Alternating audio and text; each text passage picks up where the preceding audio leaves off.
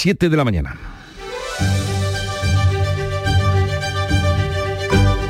En Canal Sur Radio, La mañana de Andalucía con Jesús Vigorra. Buenos días queridos oyentes, es jueves 4 de mayo y el presidente de la Junta ha avisado y ha advertido de restricciones de agua a partir del otoño. Juanma Moreno adelanta que si no llueve limitará el consumo en las zonas de su competencia, pero afirma que el abastecimiento de las ciudades está garantizado durante 18 meses. Vamos a esperar a que eso no ocurra, el consumo humano en las grandes ciudades está garantizado al menos un año, año y medio, pero es verdad que el, consumo en el ámbito pues agrícola, ganadero y en otros ámbitos y en otras comarcas del interior está siendo muy complicado. Y todo con la esperanza de que llueva llueva, sino ahora cuando llegue el otoño, porque es donde nos fían la EMET, eh, dado que será un mayo, ya lo que nos queda de primavera, seco.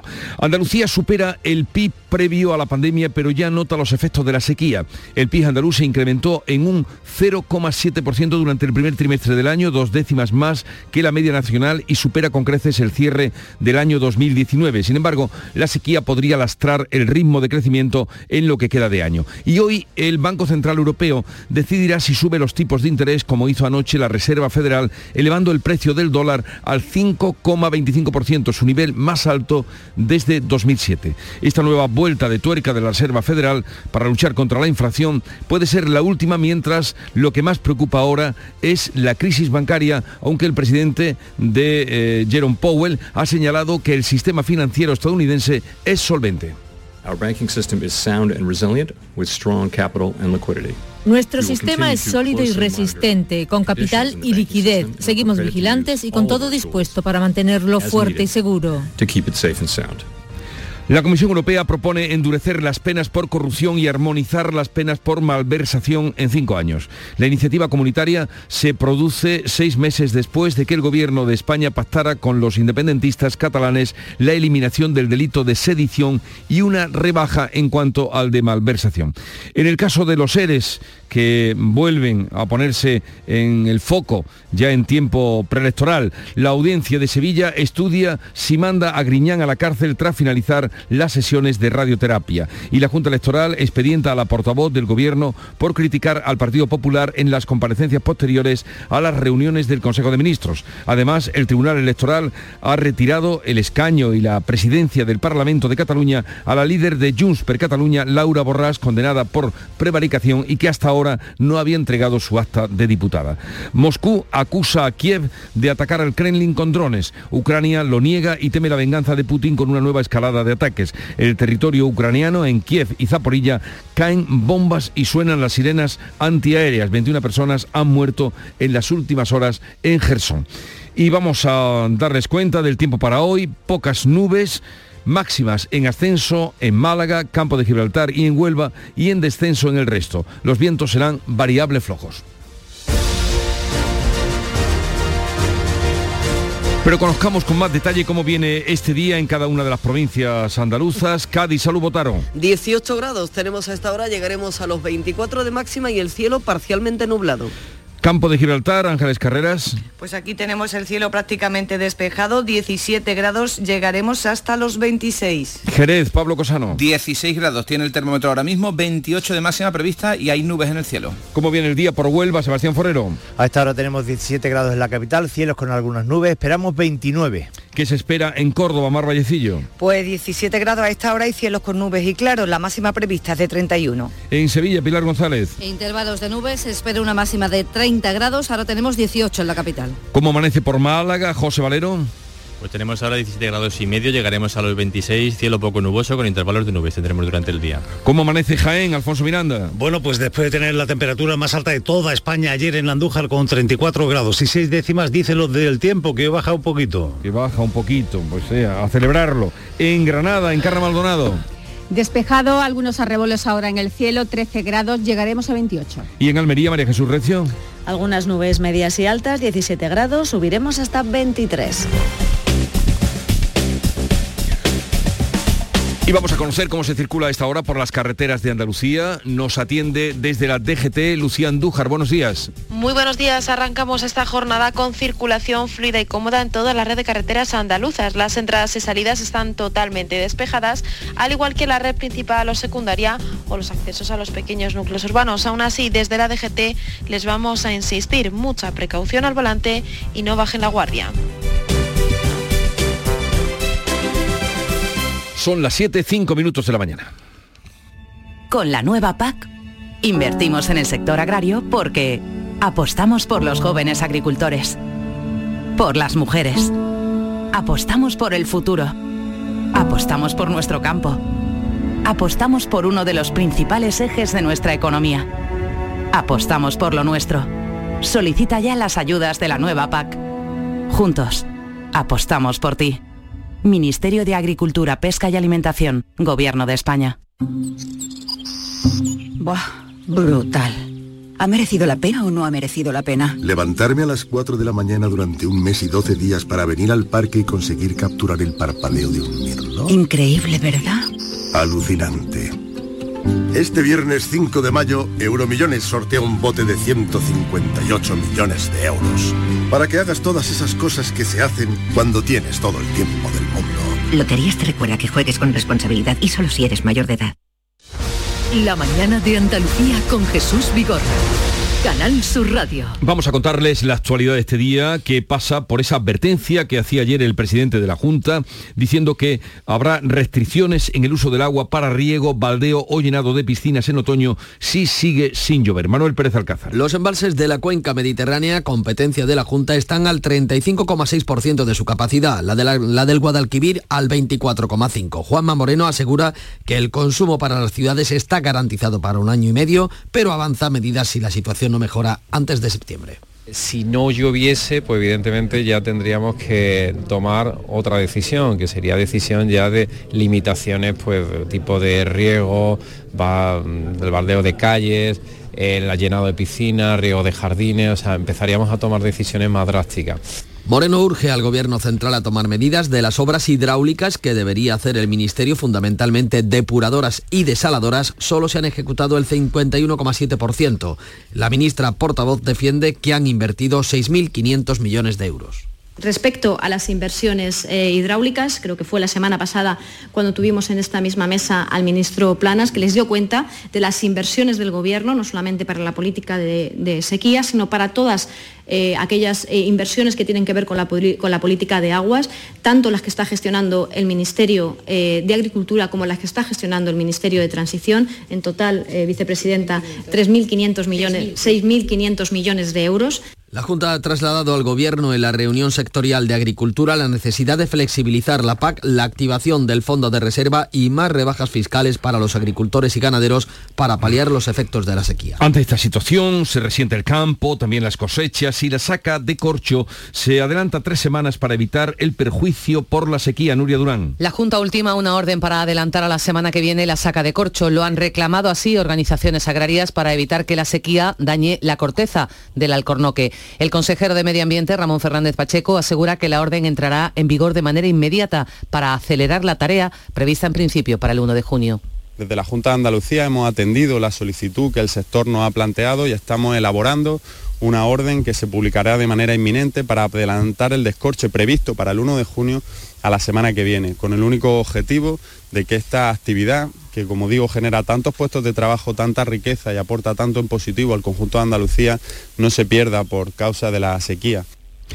El vado del Quema está seco y la Junta solicita un desembalse para el río Guadiamar que cruzarán las hermandades del Rocío. La Confederación del Guadalquivir lo autorizará si se puede hacer coincidir con los previstos para el riego agrícola. Paco Ramón. El Plan Romero ha solicitado a la Confederación ese desembalse del agua del pantano del Agrio, que se encuentra al 75% de su capacidad de cara a ese paso de la romería del Rocío. Pretende garantizar la seguridad y salubridad de los animales. Además, el Gobierno andaluz recuerda que es imprescindible mantener un mínimo de cauce ecológico en los ríos. Actualmente ese paso del río Guadiamar por el vado del Quema en la localidad sevillana de Azanalcázar está completamente seco, polvoriento.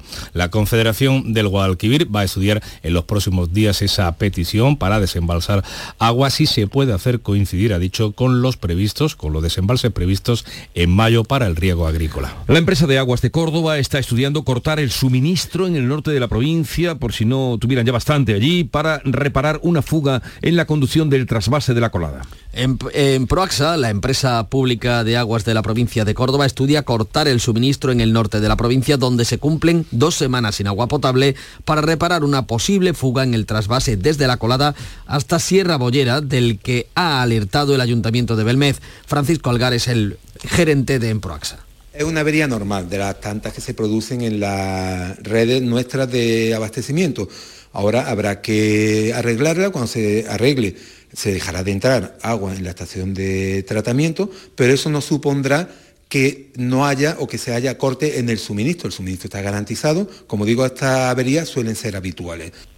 Hombre, no son tan habituales cuando se acaba de hacer esa obra, porque eh, fue hace muy poco tiempo que concluyeron las obras. La Agencia Estatal de Meteorología espera que las lluvias lleguen en el penúltimo trimestre del año. Será un alivio, pero no acabará con la sequía. El delegado de la Agencia Estatal de Meteorología en Andalucía, Juan de Dios del Pino, ha avanzado en Canal Sur Radio la posibilidad de que llueva de forma moderada tras el verano, lluvias a partir de septiembre. Estas precipitaciones serían importantes, por ejemplo, para algunos sectores de la agricultura, la ganadería e incluso un alivio para la situación de los pantanos, pero en modo alguno serían suficientes para romper la sequía. Las precipitaciones previstas aliviarán algo la sequedad del campo, lo han escuchado, pero no resolverán la grave situación de sequía. El Partido Popular está dispuesto ahora a retirar la proposición de los regadíos si gobierno u oposición encuentran un punto que perjudique al Parque de Doñana. Los populares están confiados en que la, en que la norma no afecta al Parque Nacional. El portavoz Tony Martín asegura que se limita a ordenar los suelos regables que fueron que quedaron fuera en su día de la regularización iniciada por el gobierno de del PSOE con aguas superficiales. Si cualquiera de ustedes encuentra, o la vicepresidenta del Gobierno, un punto, un solo punto, que suponga un daño para el medio ambiente o el parque de Doñana, yo que soy el firmante de la ley me comprometo a retirarla. Por el contrario, el líder de los socialistas andaluces, Juan Espadas, denuncia que Andalucía está pagando ahora los años sin acometer obras hidráulicas de los gobiernos de Rajoy. Llevamos siete años de parón porque desgraciadamente desde 2012 hasta 2018 que estuvo el Partido Popular, por, mírenlo además, y yo creo que las hemerotecas están claras, las obras hidráulicas brillaron por su ausencia en este país. Este martes los grupos parlamentarios presentaron sus propuestas de comparecencias en la Cámara Andaluza sobre esta iniciativa legal. Vox reclama que mmm, comparezca el presidente del Gobierno, Pedro Sánchez, también la vicepresidenta Teresa Rivera. El PP también ha pedido la comparecencia de Rivera y asegura que la ausencia de la vicepresidenta sería un desprecio a Andalucía. No queda la sequía en la falta de agua, sino que también las altas temperaturas han elevado un 90% los incendios forestales en abril con respecto al año pasado. El gobierno ha destacado un cambio extremo de tendencias en los incendios. Para combatirlo, la nueva Agencia de Seguridad y Gestión Integral, que ha recibido el visto bueno del Parlamento, reunirá a los profesionales del Infoca y de emergencias. Lo explica el consejero de la presidencia, Antonio Sanz. El riesgo de sufrir grandes incendios forestales, lejos de reducirse, está en franco aumento. En el 2022, en abril, 22 intervenciones, 9 hectáreas. En el 2023, en abril, 76 intervenciones, 109 hectáreas. Este jueves, en sesión de control, el presidente contestará preguntas sobre sanidad, vivienda y natalidad. El Pleno va a debatir también una proposición no de ley del PSOE relativa a la atención primaria y otra de Vox sobre obras hidráulicas pendientes. Detectado en supermercados de Andalucía aceite de oliva mezclado con girasol. La mezcla de aceites está prohibida en España y esta partida procedería de Portugal. En España no se puede fabricar mezcla, pero sí venderla. La organización agraria UPA denuncia que una empresa aceitera de Sevilla ha adulterado oliva y girasol en Portugal y ha empezado a comercializarlo en España. Garrafas de 5 litros a unos 20 euros, entre 10 y 15 euros más barato que el Virgen Extra. Cristóbal Cano de la organización UPA alerta. Hacer un llamamiento al consumidor que no se deje engañar por esta presunta mm, aceite de oliva eh, enmascarado, ¿no? Porque si ves el envase, eh, cualquiera que no preste atención piensa erróneamente que está comprando aceite de oliva cuando realmente no, no es. Y la segunda cuestión también, pues para poner de manifiesto nuestra indignación como sector productor de que este nuevo producto, entre comillas, eh, que, no es, que no era una demanda del consumidor, pues se haya introducido única y exclusivamente por, por el afán de ganar más y más la industria. En las últimas horas, la cadena andaluza Supermercados Más lo ha retirado de sus estanterías. La economía andaluza supera el PIB previo a la pandemia, pero ya nota los efectos de la sequía. Andalucía crece a mayor ritmo que el resto del país. De enero a marzo, el PIB andaluz se incrementó un 0,7%, dos décimas más que la media nacional. Este dato supone que la riqueza andaluza regresa al nivel previo al COVID e incluso la supera en seis décimas. La economía española está todavía ligeramente por debajo de ese nivel prepandemia como ha expuesto en el Parlamento el consejero de Industria Jorge Paradela. Superando por fin Andalucía el nivel premio, previo a la pandemia. ¿eh? Ya estamos por encima de la pandemia. En ese sentido, el PIB andaluz se encuentra seis décimas por encima del nivel que tenía en el cuarto trimestre del 19, nivel que aún no ha alcanzado el conjunto de España, que estaría aún dos décimas por debajo del PIB prepandemia. A pesar de los datos de comienzo del año, en tasa interanual el crecimiento andaluz es dos décimas inferior a la media del país, del 3,6%, que refleja el efecto negativo de la sequía. Pues de todo esto hablaremos con Jorge Paradela, que es el consejero de Industria, Energía y Minas, y estará con nosotros a partir de las 9 en la mañana de Andalucía, y que ayer, precisamente en el Parlamento, presentaba un plan para dar un giro a la política industrial andaluza de la que nos hablará. El Banco Central Europeo prepara hoy una nueva subida de tipos impulsado por la Reserva Federal, que ha dejado este miércoles el precio del dólar en el 5,25%. Este es su nivel más alto desde 2007. La Fed ha vuelto a subir los tipos un 0,25% para hacer frente a la inflación en Estados Unidos, que está ya en mínimos de los últimos dos años, pero que todavía sigue en el 5%. Tras esta decisión, los analistas coinciden en que el Banco Central Europeo va a anunciar hoy un encarecimiento del euro de otro 0,25% para combatir la inflación, que en abril volvió a subir al 7%. Por cierto, que hoy vamos a conocer también los datos del paro del mes de abril. Jueces y fiscales se emplazan a seguir negociando con justicia para evitar la huelga.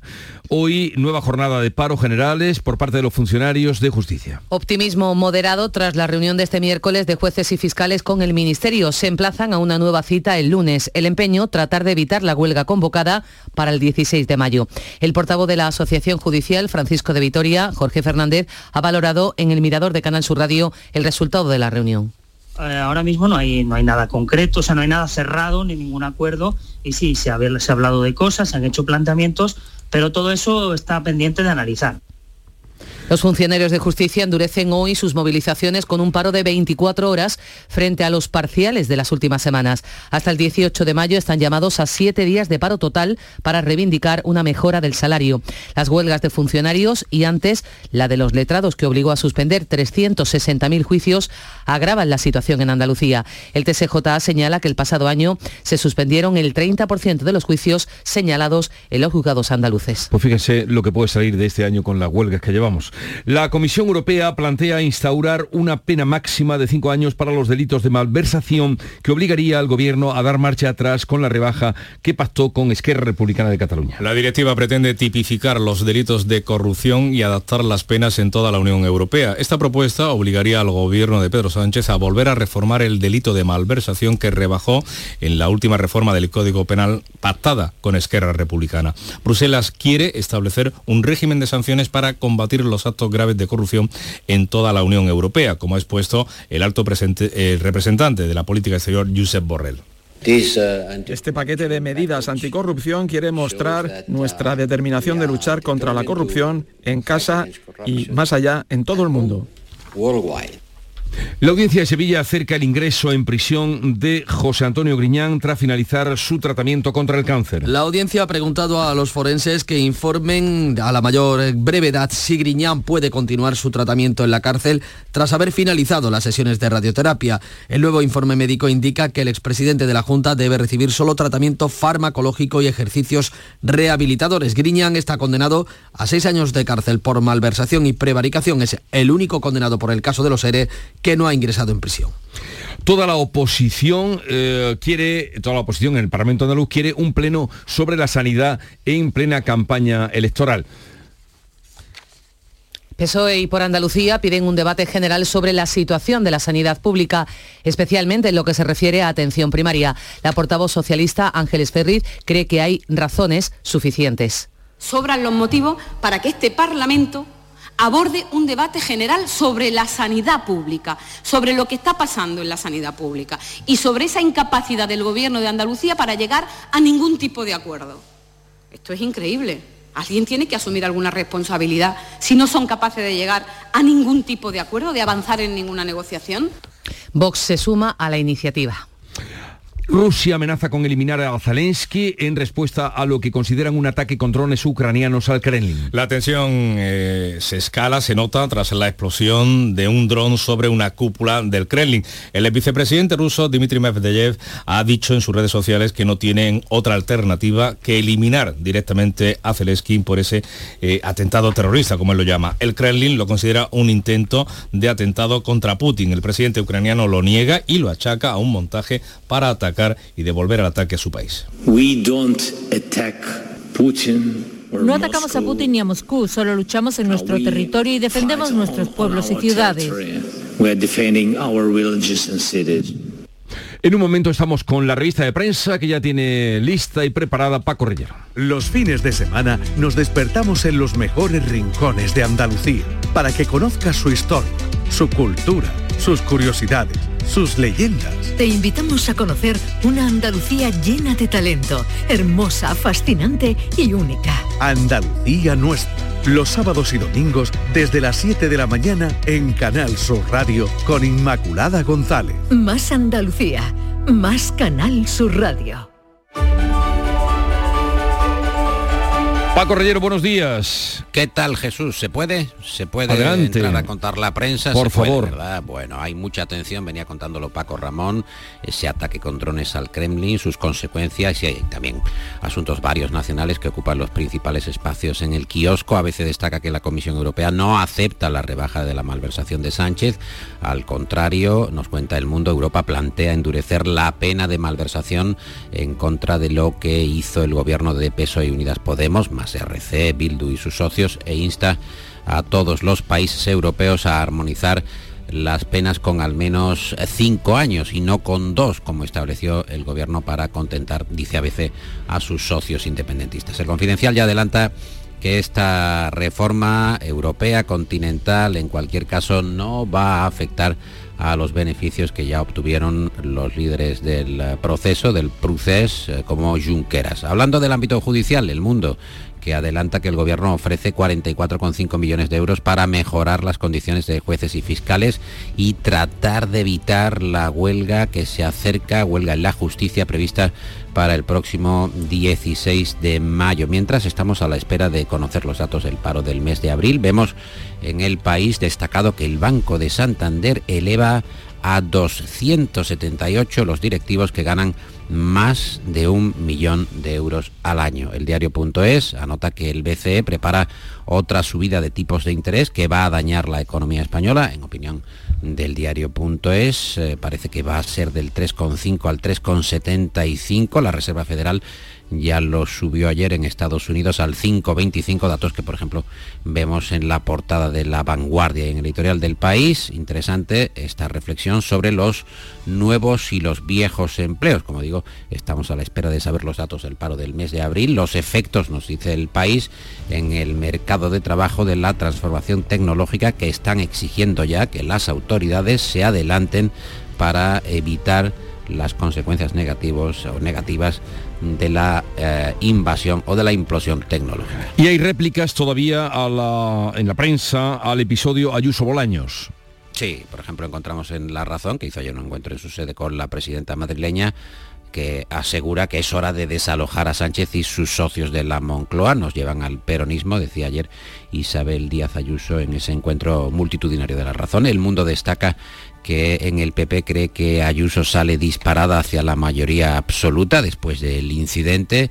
En ABC los incidentes precisamente del 2 de mayo agudizan el enfrentamiento, un enfrentamiento entre Robles y Bolaños. Recuerdas que hubo discrepancias entre ambos ministerios por el caso Pegasus.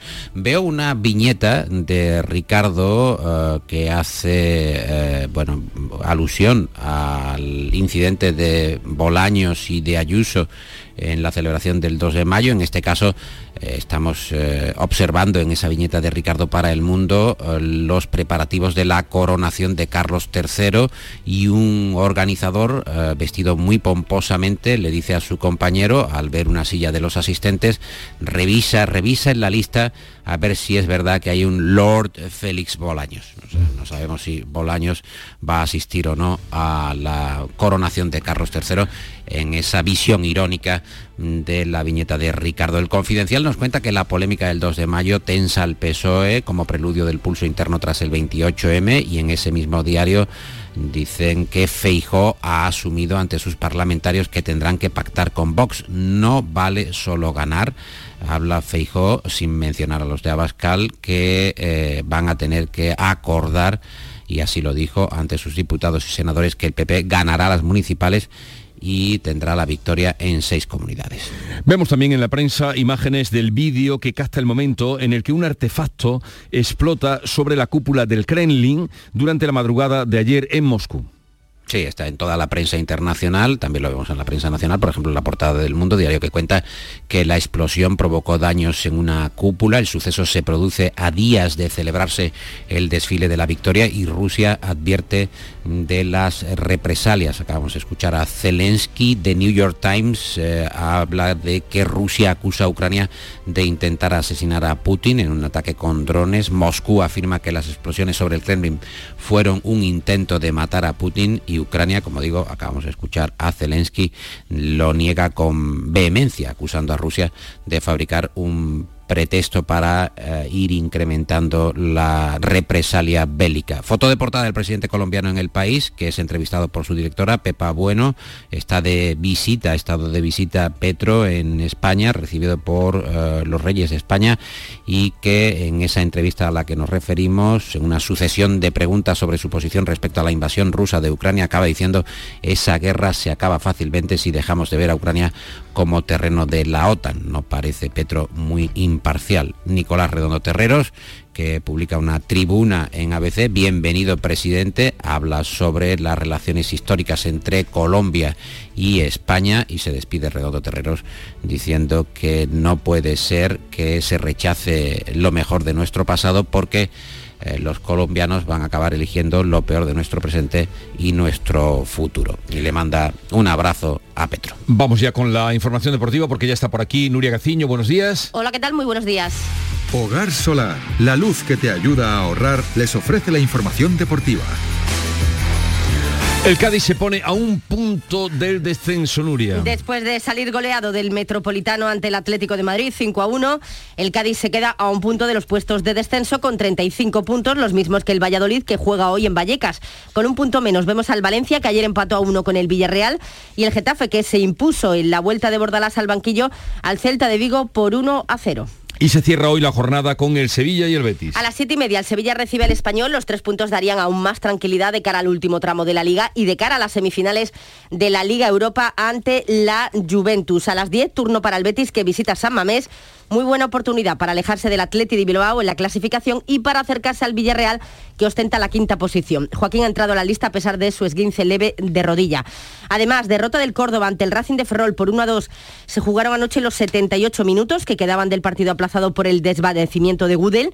La victoria del Racing de Ferrol aleja al Córdoba de las aspiraciones de ascenso y anoche la afición no pudo más, explotó, abroncando a jugadores y directivos, esperándolos a la salida del estadio, hasta el punto de que el director deportivo Juanito, entre otros, ha tenido que salir a pedir perdón en las redes sociales. Y triunfo, en cambio, del Unicaja de Málaga en la Liga CB 97 a 88 ante el Manresa en el Martín Carpena.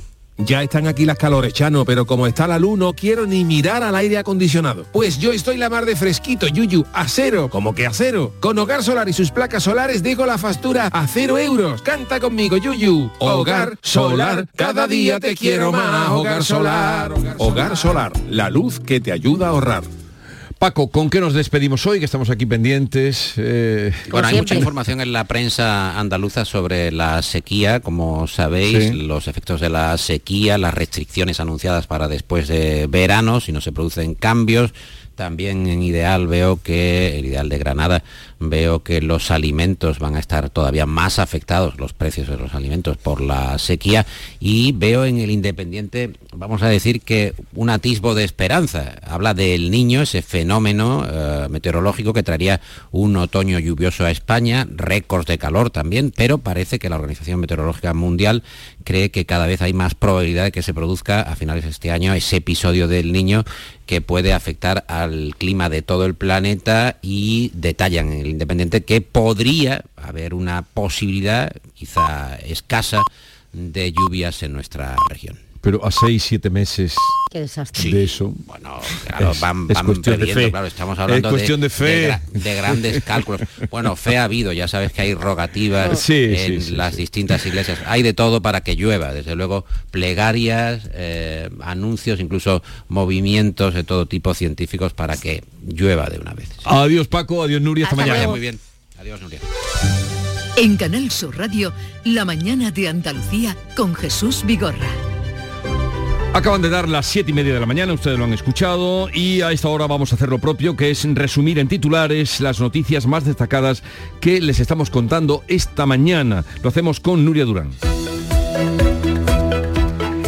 El presidente de la Junta avisa de restricciones de agua a partir de otoño. En la cuenca mediterránea de competencia autonómica habría limitaciones al consumo como baldeo llenado de piscinas o riego, aunque Juanma Moreno asegura que el abastecimiento de boca en las ciudades está garantizado 18 meses. La Agencia Estatal de Meteorología pronostica que las lluvias llegarán en el penúltimo trimestre del año. No será, sin embargo, el fin de la sequía. Andalucía supera el PIB previo a la pandemia, pero ya nota los efectos de la sequía. El PIB andaluz creció un 0,7% durante el primer trimestre, dos décimas más que la media nacional y supera la cifra de 2019, año previo a la pandemia. Sin embargo, la falta de lluvias podría lastrar el ritmo de crecimiento en lo que queda de año. Hoy el BCE, el Banco Central Europeo, decidirá si sube los tipos de interés, como hizo anoche la Reserva Federal de Estados Unidos. Podría ser la última subida. Bruselas plantea endurecer el delito de malversación. La Comisión Europea propone endurecer las penas por corrupción y fijar cinco años de cárcel por malversación. La iniciativa comunitaria se produce seis meses después de que el Gobierno de España pactara con los independentistas catalanes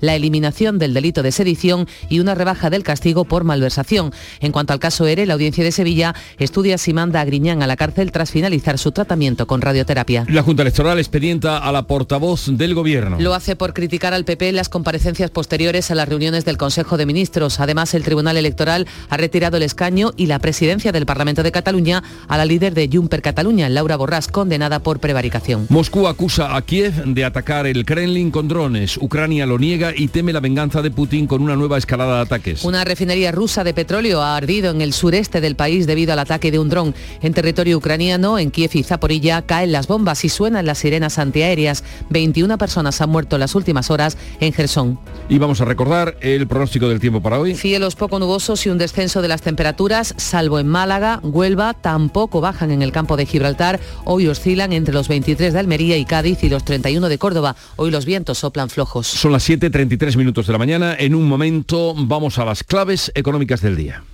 Frutos secos Reyes, mucho más que pipas. Disfruta con nuestra deliciosa variedad de frutos secos, snacks y golosinas en los más de 35.000 puntos de venta que tenemos en Andalucía o en frutosecorreyes.es. Ah, y ahora con tu pedido a partir de 20 euros, te los llevamos a casa gratis. Frutos secos Reyes, tus frutos secos de siempre.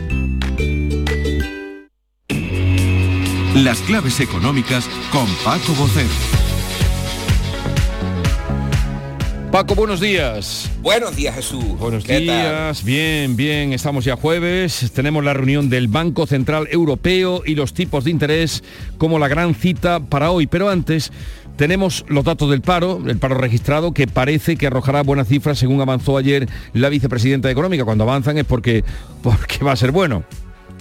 Exactamente, Jesús, por lo que parece las cifras de paro registrado de abril van a ser positivas Así lo insinuó Nadia Calviño, enmarcándola en el primer cuatrimestre del año, quizá para compensar un poco el sabor agridulce que dejó la EPA la semana pasada. La vicepresidenta habló de 400.000 nuevos empleos en estos primeros cuatro meses y eso puede señalar que en efecto podríamos esperar buenos datos de abril y desde luego muy posiblemente buenos datos en Andalucía. Así seguiríamos en la estela de fortaleza que están mostrando los mercados de trabajo en Europa, aunque nuestra tasa de paro siga muy por encima, en concreto el doble. Precisamente ayer se publicaron los datos de paro de la zona euro, que se situó en, marzo en el 6,5%. Su nivel va bajo de toda la serie histórica, eh, como dijo Eurostat, la Oficina Europea de Estadística. Y es un dato importante, ya que esa tasa de paro está casi un punto por debajo del nivel prepandemia. Por cierto, en el conjunto de la Unión Europea, el conjunto de los 27, también registró otro nivel histórico hasta quedarse en el 6%. Y eh, esperemos que sean buenos los datos. A partir de las 9 ya decimos los conoceremos. Y como decíamos, vamos con los tipos de interés. Que ayer tuvieron un primer capítulo con la subida de la Reserva Federal de un cuarto de punto, que ya anticipamos en estas claves eh, el martes. Avanzabas tú de lo que sería ya esa subida. Pues sí, lo hemos anticipado varias veces y no solo el martes estas claves, pero mira, tengo que decirte que era prácticamente lo que se daba por seguro por las voces más autorizadas y los propios mercados desde hace varias semanas. Eh, al final se ha confirmado que esa era la subida y quizás, fíjate, lo reseñable son las circunstancias en las que se ha producido, que más allá de las variables económicas a las que atiende, en el caso de Estados Unidos son la inflación y el empleo, a diferencia de Europa que el BCE solamente puede actuar sobre la inflación, eh, está la situación de sus bancos medianos, porque después de que JP Morgan rescatase el lunes a First Republic, varios bancos medianos más se han colocado en el punto de mira de la desconfianza en Estados Unidos. Y a falta de uno, cinco, ¿eh? PathWest, Western Alliance, K-Corp, Comerica y Zions Banco. Pero a ver, explícanos Paco, ¿por qué ocurre esto? Pues mira, Jesús es muy sencillo. Hay muchísima desconfianza y alguna necesidad también en el público norteamericano y en los ahorradores norteamericanos. Y empiezan a sacar depósitos de un banco y la falta de fondos le impide poder atender esa salida de depósitos. No tiene suficiente capital para hacer frente a esa salida y debe de vender activos por debajo de su valor por la subida de tipos de interés para obtenerlos. Recordemos que eso fue lo que le pasó al Silicon Valley con sus bonos a tipos de interés más bajos que los del mercado. Y por lo que parece eso está afectando a un buen número de bancos regionales en Estados Unidos. Pues a ver qué pasa, ya lo veremos. Y para finalizar, ¿qué va a hacer ahora el Banco Central Europeo hoy? ¿Subirá medio punto los tipos de interés? Pues mira, hay mucha, hay mucha división de opiniones. Estáis anticipando el 0,25, efectivamente. Se ha dicho que si el BCE sube medio punto a los tipos, mm. mandará un mensaje de calma señalando claramente el horizonte final. Pero que si solo lo sube un cuarto, también enviará un mensaje de mayor dureza para que no se olvide que va a estar encima y muy vigilante y además con dos citas seguidas que nos vienen en junio y en julio también. Lo que parecía más probable, ese medio punto, arroja a estas horas muchas dudas. Pero bueno, mira, yo te voy a decir una cosa, vamos a quedarnos en lo peor, apostemos por el medio punto a tenor de los antecedentes. Y si solo es un cuarto, nos alegramos de habernos equivocado sin ninguna duda. Pues ahí queda esa referencia y ese pronóstico que nos hace Paco. Un saludo Paco, que tengas buen día y hasta mañana. Igualmente, hasta mañana Jesús. 7.37 minutos. En un momento vamos a recorrer Andalucía con otras noticias que nos van a contar de cada una de las delegaciones de Canal Sur Radio. Cercanía. Las historias que pasan en nuestra tierra. Andalucía en profundidad. Actualidad. El cafelito de siempre. Así es la tarde de Canal Sur Radio con Mariló Maldonado. Tres horas para disfrutar de una radio emocionante. Andalucía, son las 3 de la tarde. La tarde de Canal Sur Radio con Mariló Maldonado. De lunes a viernes desde las 3 de la tarde. Más Andalucía. Más Canal Sur Radio. Vamos a contarles otras noticias de Andalucía. La Guardia Civil continúa la investigación del tiroteo ocurrido ayer tarde en Rioja. Hay cuatro detenidos, entre ellos dos menores. Todo apunta a un enfrentamiento vinculado al tráfico de drogas. Un herido que no reviste gravedad fue trasladado al hospital Almería María Jesús Recio. Todos los arrestados son hombres residentes en los municipios almerienses de Rioja, Pechina y Benadús. Entre ellos hay dos menores de edad. Según la subdelegación del Gobierno, ocurrió ayer tarde ese enfrentamiento con armas de fuego en una zona conocida como El Marraque. Fueron trasladadas dos personas al centro de salud de Benadús, por una de ellas con una herida de postas, trasladada después al Hospital Universitario Torre Cárdenas, no reviste gravedad. En principio fueron identificadas cinco personas por su implicación en el tiroteo, si bien finalmente han sido cuatro las detenidas. Ha sido localizada una escopeta de caza que puede estar vinculada al tiroteo. El alcalde de Rioja, Manuel Juárez, ha indicado que el Marraque es una pequeña barriada ubicada entre Rioja y Pechina. Se han producido allí varias actuaciones policiales vinculadas con la marihuana. En Huelva, sobre el accidente del autobús ocurrido el pasado lunes en Almonte, continúan ingresadas ocho mujeres. El cadáver de la fallecida aún no ha sido repatriado. Sebastián Forero. Pues en el Juan Ramón Jiménez Jesús eh, sigue hospitalizada una herida que es la UCI y otras cinco en planta. Hay además una ingresada en el Hospital San Juan de Dios en Bormujo y otra en el Virgen de Rocío, ambos en Sevilla. Además se encuentran en estado grave pero estables tanto la hospitalizada en el Virgen de Rocío como la herida ingresada en la UCI del Juan Ramón. Las demás pasajeras heridas, más de una treintena, y el conductor del autobús ya han sido dados de alta o derivados a las mutuas. Respecto a las causas, las autoridades confirman que el autobús casi duplicaba la velocidad permitida en el momento del accidente. Según el análisis de la frenada, su velocidad era de 70 km por hora cuando la máxima permitida era de 40.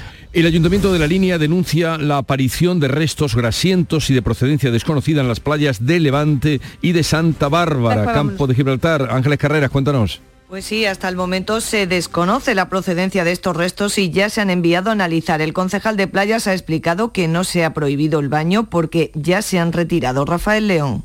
Los servicios de limpieza con los operarios tanto de maquinaria como de manoteo han estado en la zona retirando la parte de Santa Bárbara. Se ha activado el protocolo 112 avisando a Medio Ambiente de la Junta de Andalucía y también de Seprona. Por parte de Seprona se han llegado esta mañana, se han llevado una muestra y estamos a la espera de resultados. Bueno, pues para realizar un seguimiento de estos restos también han contado con la presencia en la zona de una embarcación de salvamento. En Granada, vecinos y ecologistas denuncian que se utilizan áridos mezclados con residuos urbanos y agrícolas en la regeneración de las playas de la costa tropical en Carna Maldonado. Los vecinos afirman que se ha utilizado tierra de las ramblas con restos de plásticos y materiales procedentes de los invernaderos, además de residuos de plantas y abonos. Los escuchamos. Es tierra de ramblas, de lo que arrastran la lluvia, por lo visto lo están trayendo de las ramblas de Albuñón. Y claro, pues ahí, en las inundaciones de 2015, pues ahí arrastró mucho y, se ve que eso está arrastrando, pues eh, están trayendo pues, pues de todo, viene de todo. Costas resta importancia a la presencia de residuos, mientras que Ecologistas en Acción ha anunciado una denuncia contra Costas. La Consejería de Justicia reúne esta mañana a la Junta de Jueces de Sevilla para avanzar en el traslado de los juzgados a la futura Ciudad de la Justicia. Pilar González. La Junta de Jueces considera que la mudanza a la nueva Ciudad de la Justicia es inviable porque dicen que las instalaciones tienen deficiencias. El consejero asegura que tendrán todo lo que necesiten, pero sin lujos. El consejero de Justicia y pide a los jueces que tengan en cuenta el interés mostrado por el diálogo. Nosotros no tenemos ninguna obligación de haber tenido ninguna reunión con los jueces y fiscales, hay un procedimiento estandarizado, igual que a los médicos no se le pregunta cómo se hace un hospital y luego se trasladan, a los jueces no se le pregunta cómo se hace un juzgado. José Antonio Nieto mantiene que en septiembre estarán ya instalados en la nueva ciudad de la justicia los juzgados de lo contencioso, los primeros en mudarse. La Universidad de Jaén vivirá hoy jueves una nueva jornada electoral para elegir a un nuevo claustro y a un nuevo rector. Será la persona que sustituya a Juan Gómez, que ha dirigido la institución durante los últimos ocho años. Alfonso Miranda. Están llamados a las urnas 15.431 personas. Pueden hacerlo en las urnas de las 12 mesas electorales que se han colocado en los campus de las Lagunillas y en el científico Tecnológico de Linares. Las votaciones comienzan a las 10 de la mañana, se terminan sobre las 6 de la tarde. El nuevo rector saldrá entre los cinco catedráticos que han presentado su candidatura, pero para ganar deberá obtener el 51% de los votos totales. Por cierto, que el voto es ponderado, es decir, que vale más el voto de un profesor que el de un personal de administración o servicio. Y en Málaga hablamos o nos hablan de un proyecto de la universidad para cultivar carne. ¿Cómo se come esto, José Valero? Pues carne artificial cultivada que proviene del cultivo de células musculares extraídas de animales cultivadas en el laboratorio en Andalucía. La startup Grow Meat, impulsada desde la Universidad de Málaga, investiga en este campo para darle la materia prima generada en el laboratorio posteriormente la apariencia de chuletón, filete o bacon. Se utilizan impresoras 3D. Con estas técnicas se puede producir, por ejemplo, bacon en 20 minutos. Bacon en 20 minutos. Entonces, ¿dónde vamos a comprar la carne? ¿En la papelería? En la imprenta o en la carnicería. todo Eh, se andará, todo se andará. todo es como confuso. Hasta luego, José. Adiós. Eh, les anuncio que a partir de las 8 vamos a hablar con Cristina de Seus, que es la presidenta de la Asociación de Fiscales, eh, después de esa reunión que mantuvieron ayer para ver si eh, hay huelga o no, se quiere evitar a toda costa, hablaremos con ella. Y a partir de las 9 hablaremos con el consejero de Industria, Energía y Minas, Jorge Paradela, que ayer en el Parlamento planteaba la idea de dar un giro a la política industrial andaluza y hoy nos dirá qué se pretende con esa idea. Y además nos visitará Marta Soto, que es la joven que estamos escuchando cantando Como me gusta.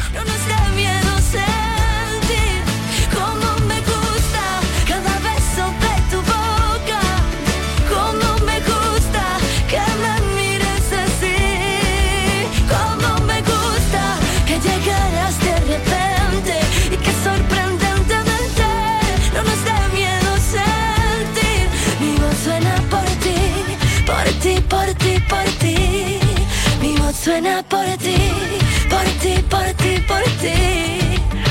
Suena por ti. Llegamos así a las 7.45 minutos de la mañana, 8 menos cuarto, es el tiempo para la información local. Atentos. En la mañana de Andalucía de Canal Sur Radio, las noticias de Sevilla. Con Pilar González. Buenos días. La Consejería de Justicia reúne hoy a los jueces para avanzar en el traslado de los juzgados a la futura ciudad de la justicia. Esto en una mañana en la que llega en AVE el trofeo de la Copa del Rey y en un día en el que vamos a conocer la fecha exacta de la celebración aquí en Sevilla de los Grammy Latino. Haremos también una parada en el Vado del Quema, pero antes el tráfico. Hay retenciones en la entrada a Sevilla por la autovía de Huelva de 5 kilómetros, uno por la autovía de Coria y uno por el patrocinio. En el Centenario también un kilómetro en ambos sentidos y dos en el nudo de la gota de leche hacia Ronda Urbana. Hoy tenemos nubes, viento del oeste flojo y bajan algunos grados las temperaturas. La máxima prevista es de 28 grados en Lebrija y Morón, 30 en Écija y en Sevilla. A esta hora 18 grados en la capital. Atención Sevilla. El mundo del automóvil en Sevilla tiene nombre propio. Grupo Berrocar. Más de 30 años en el sector. Un gran stock de turismos y furgonetas en alquiler y un amplio abanico de vehículos en venta con una de las mejores garantías. Búscanos en grupoberrocar.com y en nuestros puntos de venta y alquiler en Sevilla y provincia. Grupo Berrocar.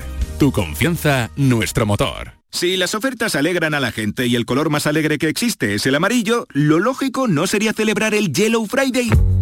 Llega a Mercamueble nuestra semana más feliz con un 10% de descuento adicional más 10 meses sin intereses para pagar tus compras. Ven al Yellow Friday, solo en tu tienda Mercamueble.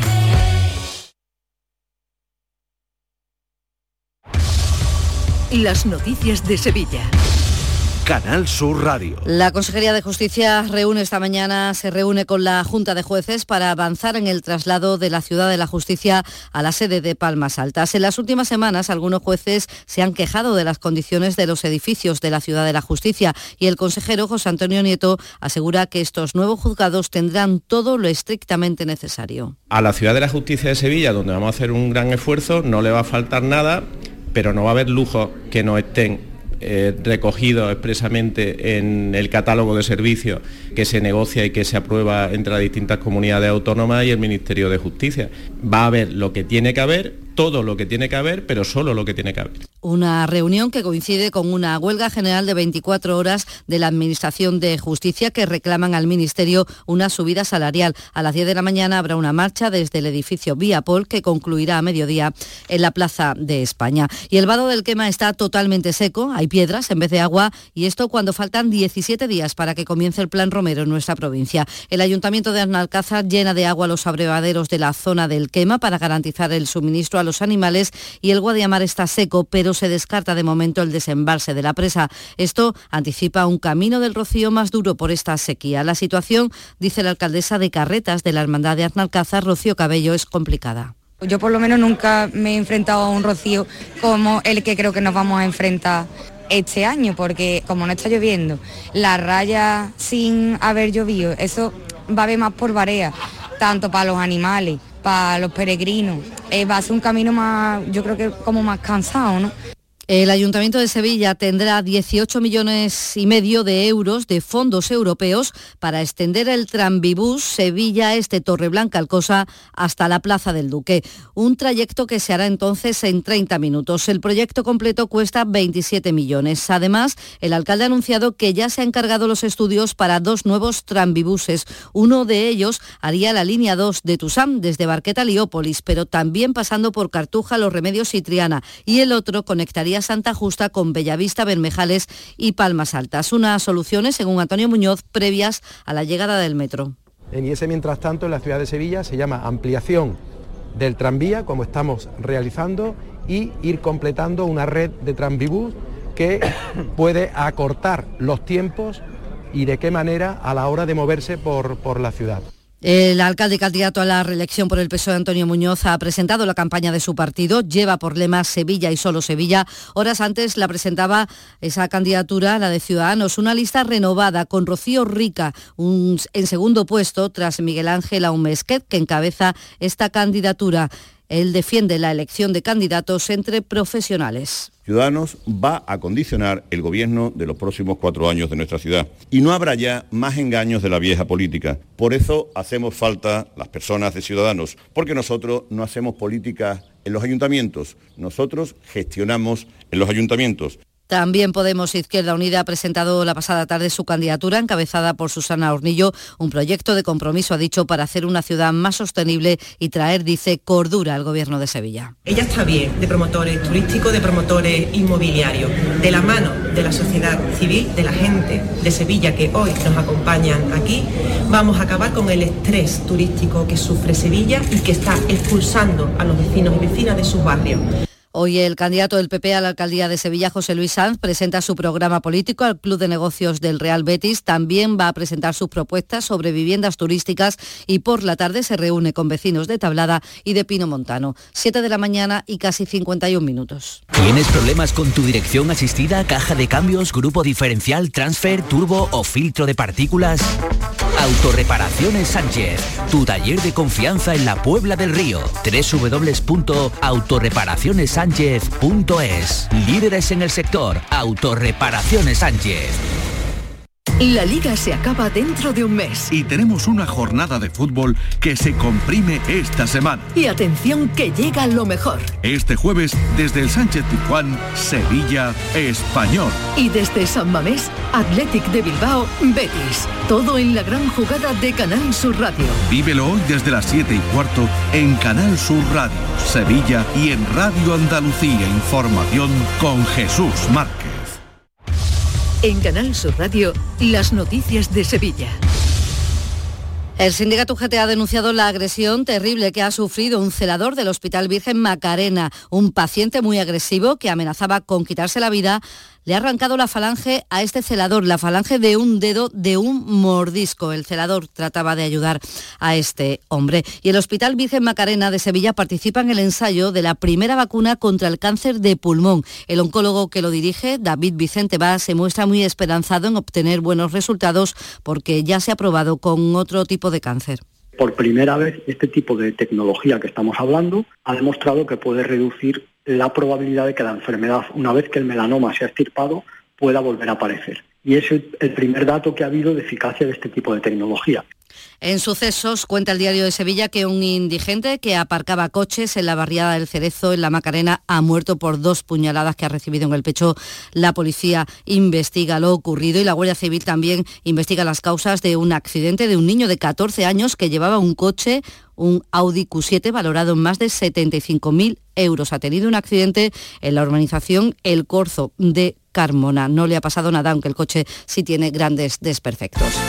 Deportes, Eduardo Gil, buenos días. Buenos días, hoy los equipos sevillanos ponen punto y final a la jornada intersemanal de Liga en San Mamés, sexto frente a séptimo a dos puntos de distancia. Atleti Bilbao, Betis, en la peor racha de Pellegrini desde que aterrizara en Heliópolis. El exdirector deportivo bético Antonio Cordón ya está sonando en Barcelona para sustituir, por cierto, a Mateo Alemán. También el Sevilla, antes por la tarde, juega en casa en el Pizjuán ante un equipo en puesto de descenso como el español. Tras la derrota ante el Girona, se especula que Mendilibar de entrada en la portería a Bono. También esta mañana llega en nave el trofeo del campeón de la Copa del Rey. Vendrá escoltado por dos exfutbolistas de los equipos finalistas, Madrid y Osasuna, Rafa Martín Vázquez y John Andoni Goicoechea, respectivamente. Hay un refuerzo de 15 trenes especiales en doble composición desde Madrid, Pamplona y Zaragoza, con 8.000 plazas adicionales para el partido del sábado aquí en el Estadio de la Cartuja. El Ayuntamiento activará un dispositivo especial de movilidad para la final de la Copa del Rey. Y en Cultura, el Lope de Vega, el teatro,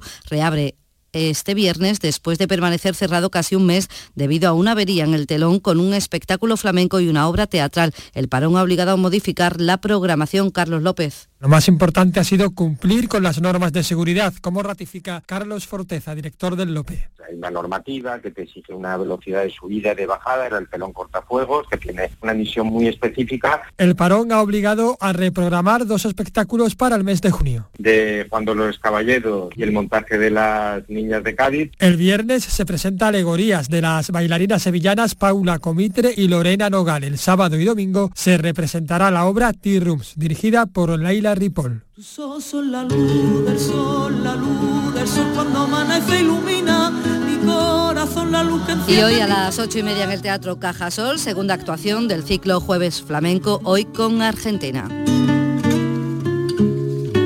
Allá arribita en Belén. 13 grados en Cazalla, 17 en Carmona, 16 en Umbrete, 18 en Sevilla. Escuchas La mañana de Andalucía con Jesús Vigorra, Canal Sur Radio. Aquadeus, el agua mineral natural de Sierra Nevada, patrocinador de la Federación Andaluza de Triatlón, les ofrece la información deportiva. 8 menos 5 de la mañana, Gaciño, buenos días. Hola, ¿qué tal? Muy buenos días. Pues el final de la jornada ha deparado un pésimo resultado para el Cádiz. Y tan pésimo, el Cádiz que se complica un poco la vida tras la derrota de anoche en el Metropolitano. Decimos un poco porque ante el Atlético de Madrid, que está en plena forma y que quería arrebatarle la segunda plaza al Real Madrid con una victoria, sabíamos que iba a ser muy complicado ganarle, pero si metes tantos cambios y te falta intensidad, sobre todo defensiva, pues pasa lo que pasó anoche. En- se encaja 5 a 1, una goleada. Nada más terminar el partido, nuestro compañero Jerónimo Alonso le preguntaba esto al técnico Sergio González. Sé que a toro pasado todo es mucho más fácil, sé porque te he escuchado en el flash interview decir que había muchos jugadores al límite de la lesión, pero la pregunta fácil, ¿te arrepientes de la alineación que has puesto? No para nada, porque al final nosotros tenemos la información que manejamos y entendíamos que ya habían futbolistas muy en el límite, ¿no? Semana de muchos partidos. Sí que me arrepiento, me arrepiento de no haber contagiado al equipo la actitud necesaria para poder salir con un partido tan difícil, ¿no? Después de salir goleado del Metropolitano ante el Atlético de Madrid, el Cádiz se queda a un punto de los puestos de descenso con 35 puntos, los mismos que tiene el Valladolid, que juega hoy en Vallecas. Con un punto menos está el Valencia, que ayer empató a uno con el Villarreal, y al Getafe, que se impuso en el regreso de Bordalás al banquillo getafense, que se impuso al Celta de Vigo por 1 a 0. Así que con un punto menos está el Valencia y el Getafe. Se complica, por tanto, el Cádiz, que el viernes 12 de mayo no puede fallar en Mallorca.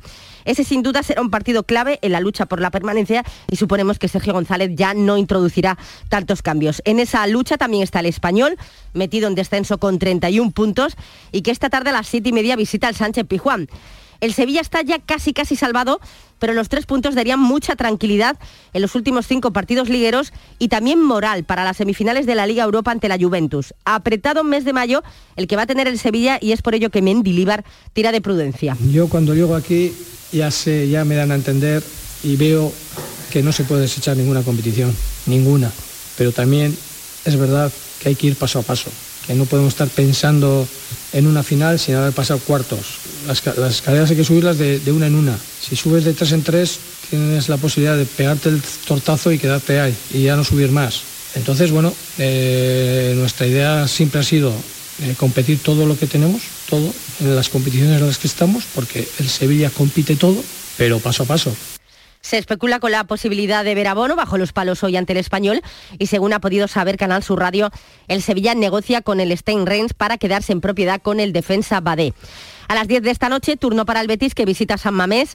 Se le presenta una muy buena oportunidad al conjunto verde y blanco para alejarse del Atleti de Bilbao en la clasificación y para acercarse al Villarreal, que ostenta la quinta posición y que ayer, como hemos dicho, no pasó del empate con el Valencia. No es una final para Pellegrini, pero sí un partido muy importante para no perder el puesto europeo y salir del bache en el que se encuentra el Betis. Ese bache de resultados, sin lugar a duda, que es preocupante. Han habido quizás motivos, eh, momentos malos durante un partido puntual, pero creo que el equipo siempre ha tratado de competir, hemos tenido expulsados, lesiones, pero creo que en ningún caso hemos ni bajado ni agachado la cabeza y seguimos peleando exactamente igual hasta la última fecha para intentar eh, clasificar por tercera vez seguida, cosa que no se ha hecho en la historia, para a una competencia europea. Joaquín ha entrado en la lista a pesar de su esguince leve de rodilla. Vamos a ver si al menos juega unos minutos en ese camino por batir el récord de más partidos jugados en primera. A primera no, a segunda quería subir el Córdoba, pero tras la derrota de anoche ante el Racing de Ferrol por 1 a 2 en esos 78 minutos que quedaban del partido aplazado por el desvanecimiento de Gudel,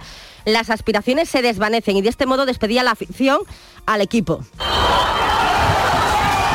Los aficionados cordobesistas abroncaron a los jugadores y directivos, les esperaron incluso a la salida del estadio, hasta el punto de que el director deportivo Juanito, entre otros, ha tenido que salir a pedir perdón en redes sociales. Eh, desde luego, muy dolorosa esa derrota para el Córdoba que se queda sin aspiraciones para poder subir.